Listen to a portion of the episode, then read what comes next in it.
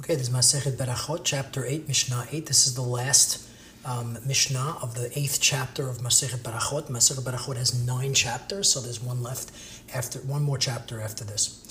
Um, and just by way of introduction, the we're talking about in, in, in those days they used to say, and nowadays too, people do it.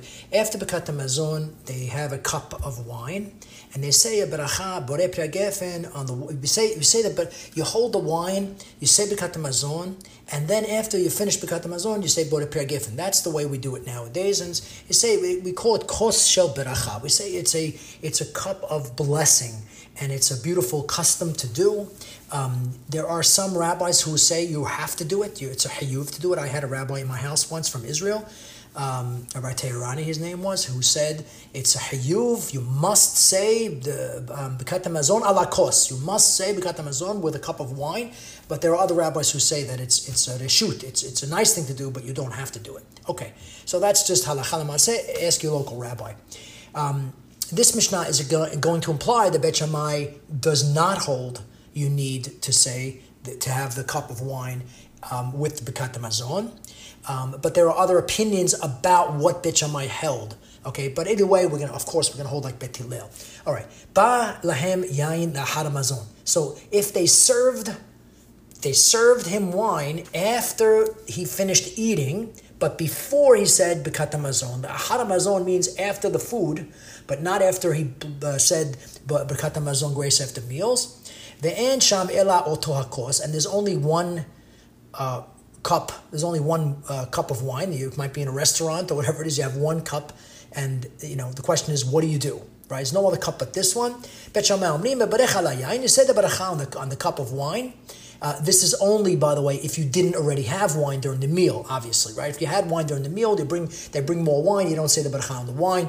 There are there is an opinion that I think we do hold like this is that if they bring a better wine or a different wine during at this point, you say hatov metiv. You say a different beracha. You don't say agefen, but you say hatov. So we're talking about a situation where they didn't have wine during the meal. So mebarech al yain, he says a beracha on the yain according to Bet Shammai.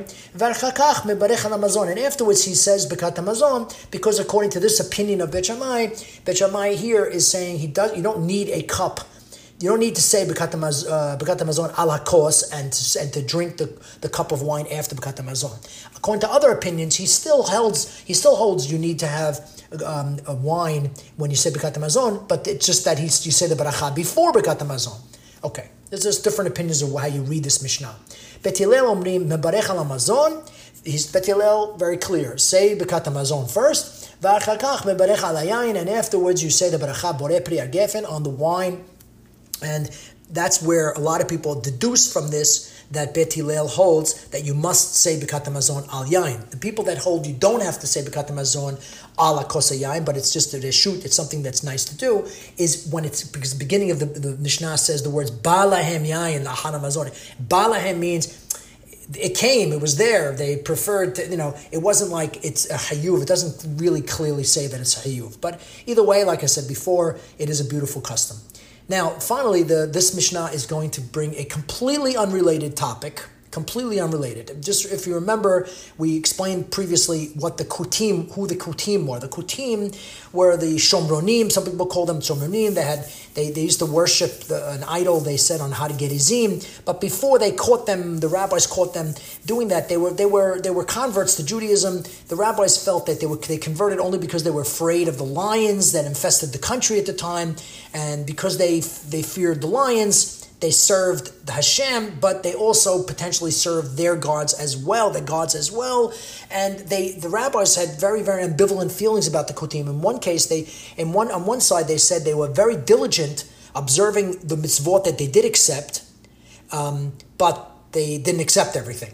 So we have to be careful with how we work with the kutim when they uh, are part of uh, our kahal. So the, this Mishnah is going to bring that question up. The end it says onim amen ahad Yisrael barech. So when some when you hear a, a Jewish person uh, make a beracha, you have to answer amen. Okay, especially if you hear the whole beracha. Um, the en onim amen achad kutim barech at sheyishma kol.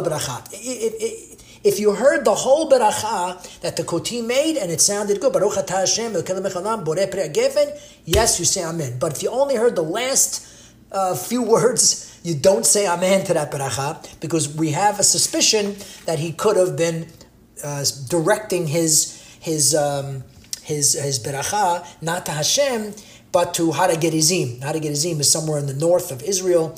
Um, Shehaya Mikudash Benehem. They they they felt that it was um, holy uh, as holy as Jerusalem. In fact, a friend of mine, Sammy Sutton, actually uh, went to visit with the uh, with the Karaites up north. I think they're maybe maybe they're they came from the Kutim, the Shomronim, and he they have a bit they have a their own little temple. Oh, not not temple, but they have like a uh, he said they have a. Um, like an altar that they sacrifice to, and they have um, they sacrifice to their gods or, or, to God maybe, and they have a Kohen Gadol, and they he had a long conversation, philosophical conversation with them once. Uh, they still they still like I said, we, they still are uh, around nowadays. Um, but anyway, the the, the the the time the Kutim in the Mishnah.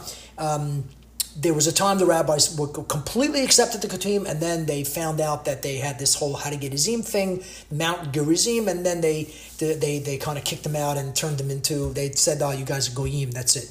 All right, so that's just the two different, completely different um, uh, halachot in this Mishnah. One is about whether Birkat Hamazon needs needs a cup of wine, and the other was about the Kutim. Baruch Adonai Leolam. Amen. Amen. Have a great day.